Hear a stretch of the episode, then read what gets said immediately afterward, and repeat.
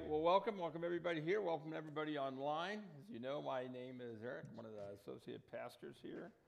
Um, get the privilege of bringing the message today. You know, we're in a series um, on the challenges of the church, and we're looking at the seven churches in Revelation, no S. Um, and uh, you know, it's important to realize that while the um, in this these seven letters we think of it as specific to churches, uh, but they're actually equally specific to individuals. Um, we all kind of go through this life process, right? Where unfortunately, what was that? All right.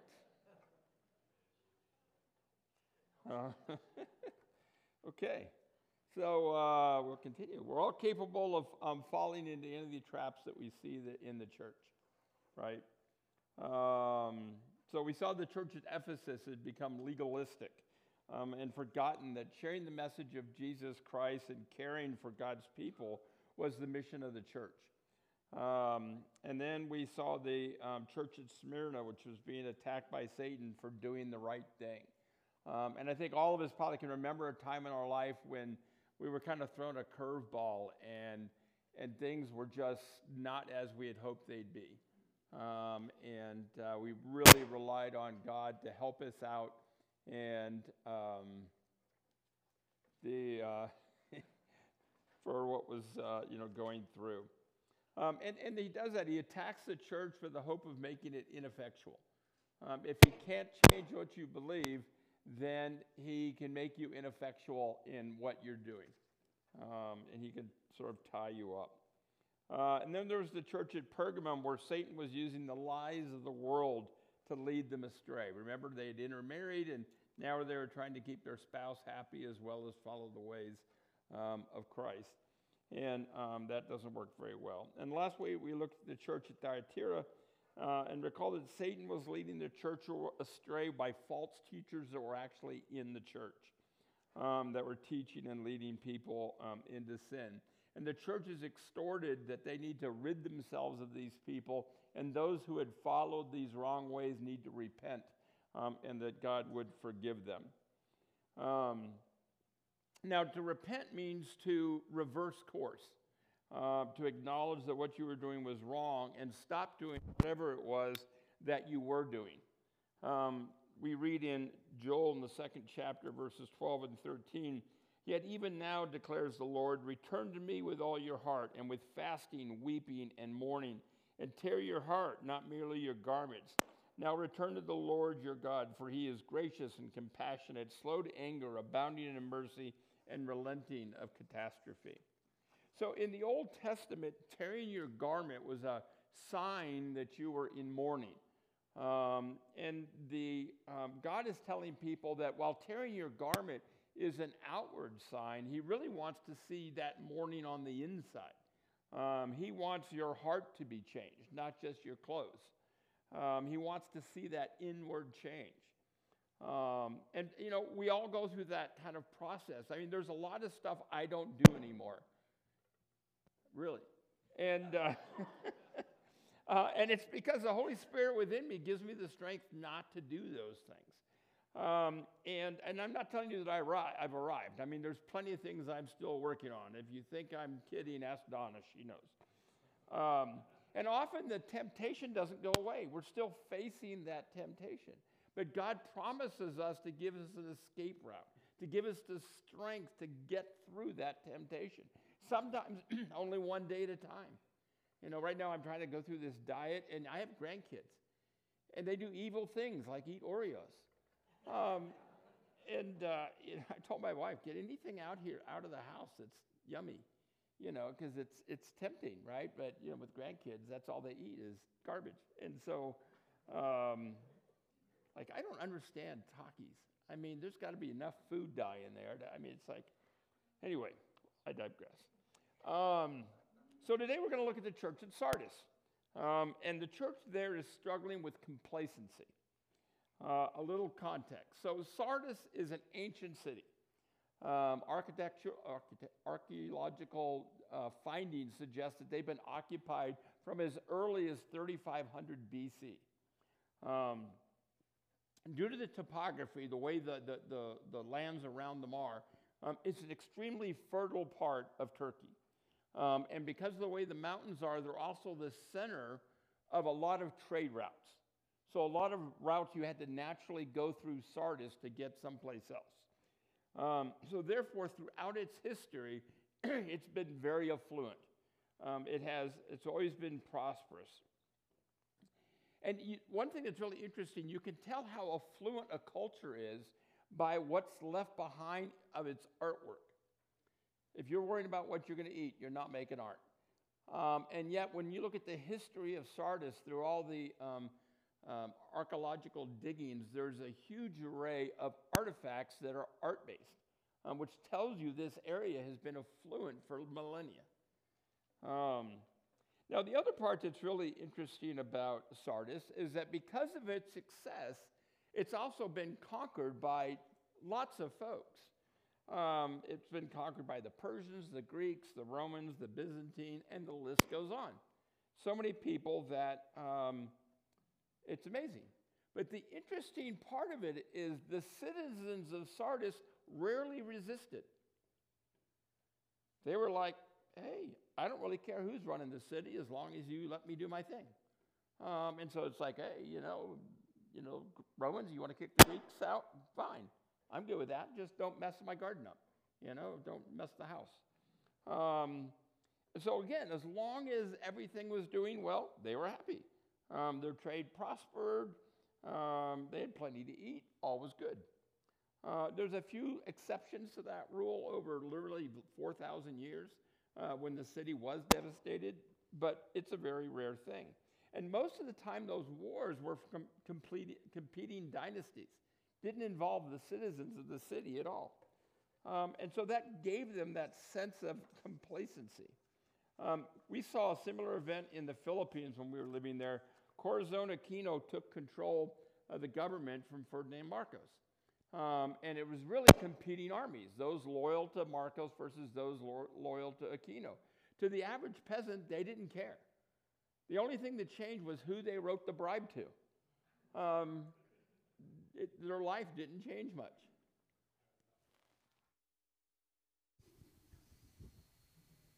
Sorry. No problems. I just can't use my hands. I know I get in trouble because I like to move my hands. You know, there's the old story about two guys walking down the street. He goes, "Hey, why don't you say something?" of course, it's snowy, blizzardly out weather, and the guy looks, "You got freeze your own hands." Um, so, all right. Um, so, uh, again, the average citizens in Sardis didn't care who was running the show as long as they were allowed to do their thing. Um, you know, and so that de- developed into this long-term complacency. So um, we're going to read Re- Revelation chapter 3, verses 1 to 6. To the angel of the church in Sardis, write He who has seven spirits of God and the seven stars, say this I know your deeds, that you have a name that you are alive, and yet you are dead. Be constantly alert and strengthen the things that remain, which are about to die. For I have not found your deeds completed in the sight of my God. So remember what you have received and heard, and keep it and repent. Then, if you are not alert, I will come like a thief, and you will not know what hour I will come to you. But you have a few people in Sardis who have not soiled their garments. They will walk with me in white, for they are worthy. The one who overcomes will be clothed the same way in white garments, and I will not erase his name from the book of life, and I will confess his name before my Father and before his angels. The one who has an ear, let him hear what the Spirit says to the churches. Now, this letter to Sardis is sort of unique in all of the letters in the sense that God has nothing good to say to Sardis. Um, if you recall, most of the other letters start with, here's all the good things you're doing. And then they use that three letter word we all hate, but, which kind of erases all the good things he just said. Um, and he's going to point out what they need to change. Not so is Sardis. They, there is nothing good. Um, they just go right into it. And the only perceived good thing is their reputation, which turns out is ill, des- ill deserved. Um, they may look like they're doing well, but they're not. Um, all right, so verse 1 To the angel of the church at Sardis, write, He who has the seven spirits of God and the seven stars, say this I know your deeds, and that you have a name that you are alive, and yet you are dead. Now, the church is not dead in the way we think of a dead church. In this case, their pews are full, right? We think of church being dead when you walk in and there's only a half dozen people there. Well, that's not the case in Sardis. It's full. Um, they're dead because what happens is church has become a routine. It was just something you did. Um, you know, kind of, you do it on Sunday, and otherwise it had no real impact in your life. Um, they had become complacent. Now, it's really important to understand the difference between complacency and apathy. They're not the same thing. People tend to use them the same way, but they're not. Now, as you know, I like dictionaries. I know I'm weird, uh, but I like dictionaries, and I'm going to. So, complacency is a feeling of satisfaction with the current situation, often accompanied by a lack of motivation to improve or change. It can arise from a sense of security, success, or comfort, and can lead to stagnation or regression in personal or professional growth.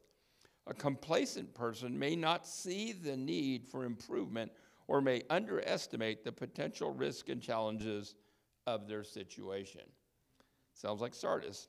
Apathy, on the other hand, is the lack of interest or emotion toward a particular issue or situation, and it can stem from the sense of hopelessness helplessness, or disillusionment and can result in disengagement from the important matters or causes. An apathetic person may not feel may not care about the consequences of their inaction and may feel overwhelmed by the complexity or magnitude of the problem. You see the difference. Sardis had become complacent. They are happy in their success. All right. So again, their pews are full, their bank accounts healthy, their stomachs full. What is there to care about? Life is good. But spiritually, their growth had stopped. They were dying spiritually. Um, you know, and as much as we don't like it, the struggles of our life help us to grow, help us to grow spiritually. Um, if you have no struggles, often you stop growing. You're content. Life is good. I don't have to worry about anything, right? And that's a very dangerous place to be. Um, and good or bad, off, God will knock you off that. Um, and so it's best not to get there in the first place where you don't need the help. so, um, you know, I remember when I was new in the faith, I'd heard something on the radio that meant a lot to me. Um, they the announcer on the radio said, says, if you were arrested for being a Christian, would there be enough evidence to convict you? And I thought to myself, wow, that's really convicting. It really is. Am I, does the world know me as a Christian? Am I making a difference in the world? Um, it reminded me of the verse in James, right? James chapter 2, verses 14 through 17 says, What use is it, my brothers and sisters, if someone says he has faith, but he has no works? Can that faith save him? If a brother or sister is without clothing and in need of daily food, and one of you says to them, Go in peace, be warmed, and be filled, and yet you do not give them what is necessary for their body, what use is that? In the same way, faith also, if it has no works, is dead, being by itself. Now, first of all, I want to say that this verse gets used incorrectly a lot. Um, the um, salvation is by faith in Jesus Christ and nothing else. Um, it's not faith and, right? There is works does not get you saved. Rather, works is evidence that your position in Christ, uh, that Christ has moved you to do something, right? So it's proof that the Holy Spirit is actively working in your life. You are changing, right? You're getting more and more Christ like. Um, now, sitting in a church no more makes you a Christian than sitting in a garage makes you a car. Um, people, I know people who think of church as a punch sheet. You know, they got to make sure God knows they showed up every Sunday. Um, like there's a time clock. God goes, oh, good, he made it. He's a little, early, a little late, but yeah, we'll give it to him. Um, yeah, no, that's not how it works. Um, what I read when I see that part in James is that we're supposed to maintain that zeal that we have for God, that excitement that we have for God. Um, you know, and it's interesting when I, I look at what was happening in Sardis, that's what they'd lost. They'd lost that excitement, they'd lost that zeal. You know, we look at the letters of some of the other churches, they were struggling, but they were excited. God was working in them. They were missionary. They were busy. They were getting things done. But not Sardis. Hey, all is good. We're just going to kick back. Tomorrow's potluck. You know, it's good. Um, and I was thinking to myself, well, that's not Summit Ridge. We're not that way. Right? We're active in the community. Our doors are open. We serve all sorts of folks. We have active discipleship. That's not us. And yet, I think it's more of a warning about complacency for all of us. Again, individually, we have to guard ourselves against complacency. Um, you know, we talked about um, last week that it's critical that we personally stay active in the process of sanctification. We have not arrived. There is still more we can do. We can get closer we can get more Christ like. That road doesn't end until they're kicking dirt in your face, right? It's a continuous process. Uh, and yet we see Sardis has gotten comfortable. They're like, I'm gone far enough, I'm good, right? Now, we talked about it's critical to know the truth, but it's critical not only to know the truth, but to continue in that process, to stay in the Word, to continue to share the message. Um, now, we kind of measure sometimes how much time do you spend in the distractions of life, right? Your hobbies, media, social media. I don't know about you, I hate social media. I, people are like, hey, did you see what happened on Facebook? No. Uh, I don't look at social media. Uh, but I have plenty of other distractions. I have plenty of hobbies. Just ask Donna. I have too many hobbies. Um, I like to do try something new. I'm always trying to learn, um, and and that's okay. But we have to ask ourselves what's the amount of time we spend in our distractions versus the amount of time we spend with God, right? Um, we have to be careful that we aren't putting God on a shelf like, look, I've got one. I have friends that I kid you not, they think knowing God is an insurance policy. I've got this, keeps me out of hell, it's a good thing. That's the last they did with it. That's not it. That's not how this works. And so God sends a warning to the church at Sardis. Verse 2, it says, Be constantly alert and strengthen the things that remain, which were about to die. For I found your deeds, you have not com- found your deeds completed in the sight of my God. So remember what you have received and heard, and keep it and repent. Then, if you are not alert, I will come like a thief, and you will not know what hour I will come to you. Now, the church at Sardis isn't backslidden. They're not living in apostasy. They're just living in complacency.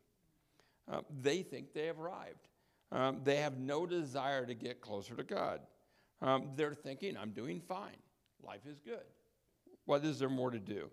They're like going through the motions, but without that level of excitement. And God is telling the church, particularly its members, it's time to wake up. Um, I know the tr- you know the truth, but you haven't followed through. The tasks I've assigned you, you've not completed. You're not finished. You need to continue. And the works of the church don't measure up to the standard that Jesus expects of them. The interesting part about this is that no one would be more surprised about this than the church. I'm sure when Sardis got this letter, they're like, oh, that's not me. That's not us right? They're surprised by it. Um, they're oblivious to the fact um, that they're failing before God and that Christ is on the verge of disowning them. We read in Matthew 10:32, "Therefore everyone who confesses me before people, I will also confess him before my Father who is in heaven. But whoever denies me before people, I will also deny him before my Father who is in heaven." Instead of practicing missionary zeal like we saw the church at Thyatira, Sardis is content. They're not spreading the message. They're not telling everybody that their success is the responsibility of the God they follow. They're missing out on their mission.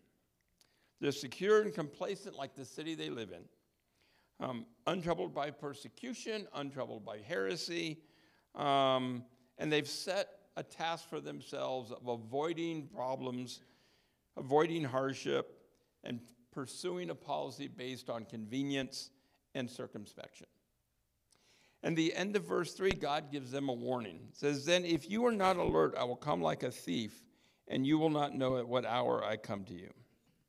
He's telling the church they need to go back and remember the earlier days, right? They need to remember what they were taught, how they responded, how they behaved, and repent the fact that they have shifted away from all of that and to return.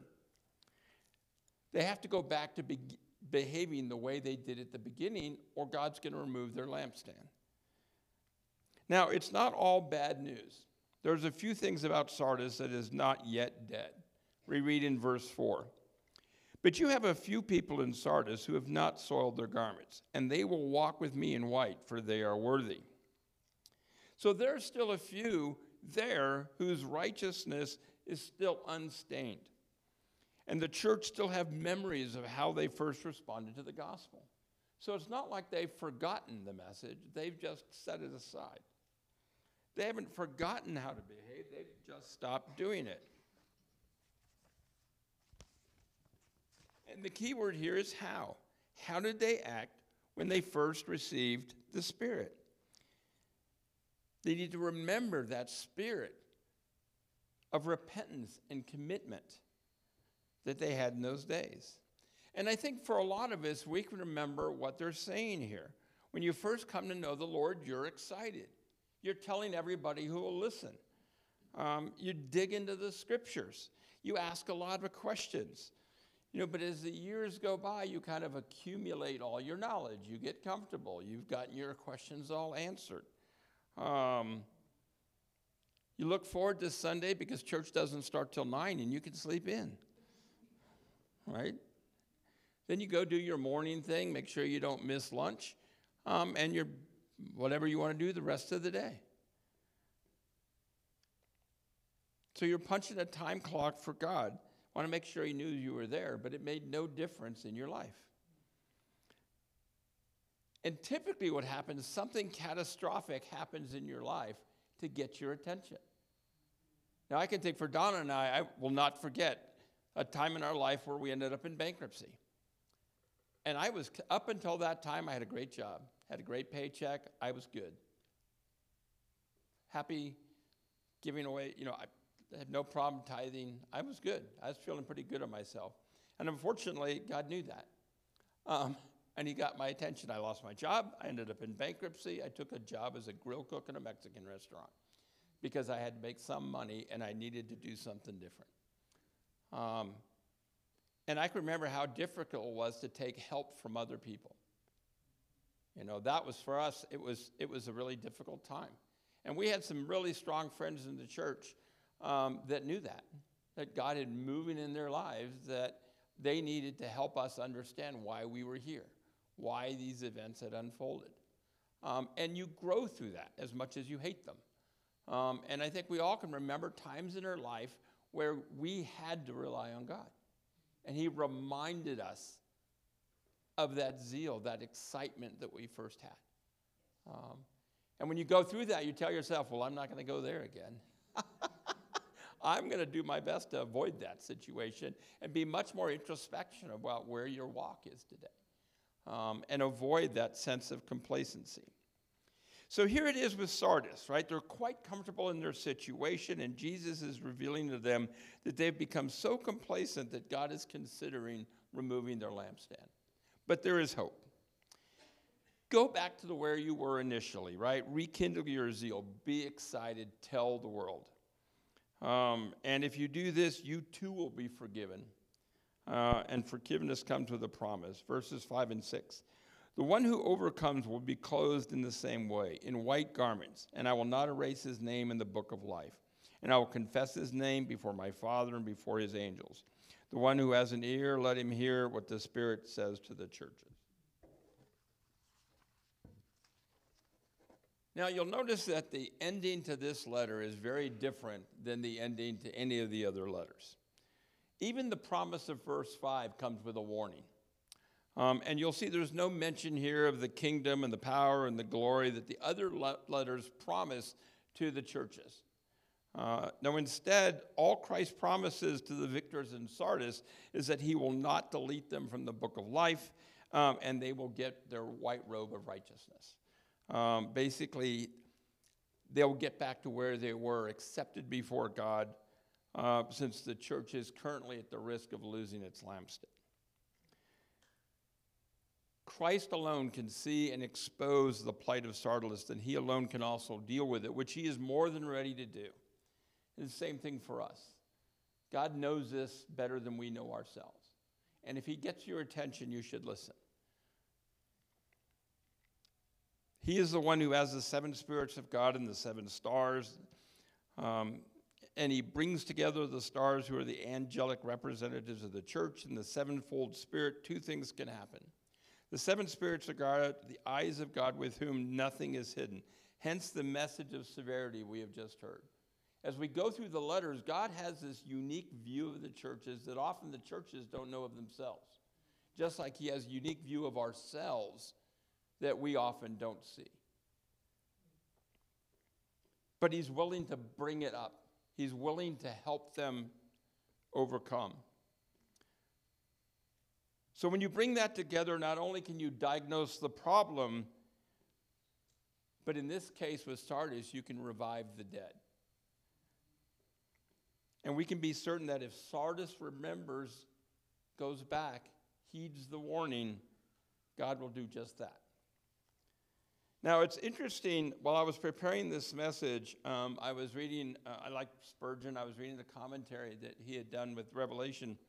Um, and he makes this comment When shall we find any period in which the church was more like the state of Sardis, as described here, than it is now? Spurgeon died in 1892. so this is not a new problem, right? This is not unique. And we have a time today where the church is really struggling with complacency. Recall that back in the 1860s, the church was struggling with Darwinianism, right? And they were fighting over God's truth versus this new thing that they called the theory of evolution, right? Um, and we see today the church is in a state of complacency as well. And there's this struggle with the truth and with what the world says. And some churches have just said, I'm not going to deal with any of it. We're just going to stay in here and hide and be content in ourselves, right? But we can't do that. We can't be complacent. All right. So, how do we bounce back from spiritual complacency? Well, we have to return to our first love and recognize that the loss of love for Christ is spiritual complacency.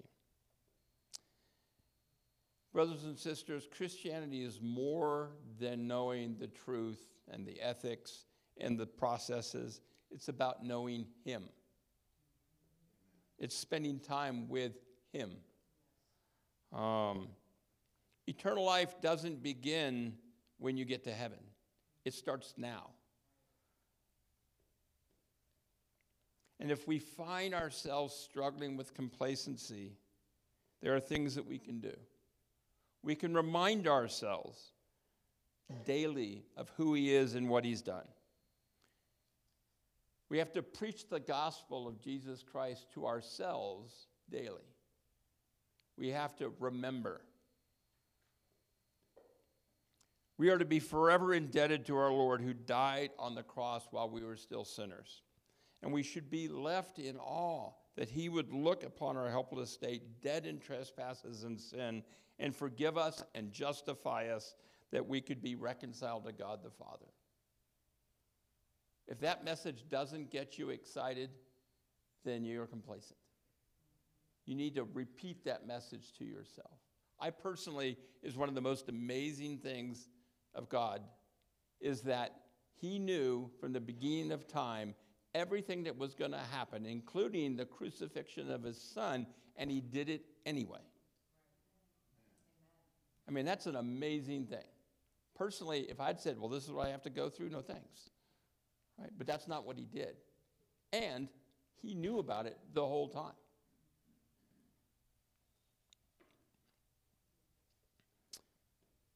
In addition to preaching the gospel to ourselves, we must get back to studying the scriptures, making sure we're anchored in truth. And we must return to that secret place of prayer, having communion with God. One thing I've learned about prayer is I need to shut up. Right? I used to come and make this laundry list. All right, God, you listening? Here we go. I'd read off my list, right? No, I'd got to shut up and listen to his response. Um, it's interesting. Um, we often say, oh, I don't have time for prayer and meditation. Well, we don't not have time for it, right? I mean, it's the spiritual juice that keeps us going, right? To spend time to listen. Um, and we do these things not to check off some spiritual checklist, but to spend time with God. And He's going to show us what we need to change and encourage us. When you're going through difficult times, nothing better to have go, you're doing good. Keep doing. Keep doing what you're doing. You're right. This is the right thing to do. Even when things are going poorly, you're doing well. Keep doing it. And share your message. I always love people, oh, how'd you get to do that? Well, God was there and He helped me through it. you know? And you get a chance every day to say, hey, thank you, God. Here's what He did for me.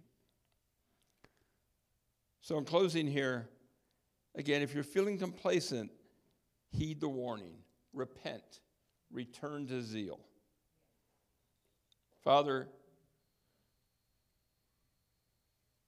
so difficult in times that life is easy to stay excited, to stay zealous for you, to preach your message to the lost in this world. So much easier to stay inside, to stay away from the world, to be content, to avoid conflict. But we thank you, Lord, that you will come into our lives and you will make a difference. We just pray, Lord, that you lay on every one of our hearts that which you would have us do, that direction you would have us go. Give us that excitement. Help us to rekindle, for anyone who's lost it, to rekindle that first love. In your holy and precious name.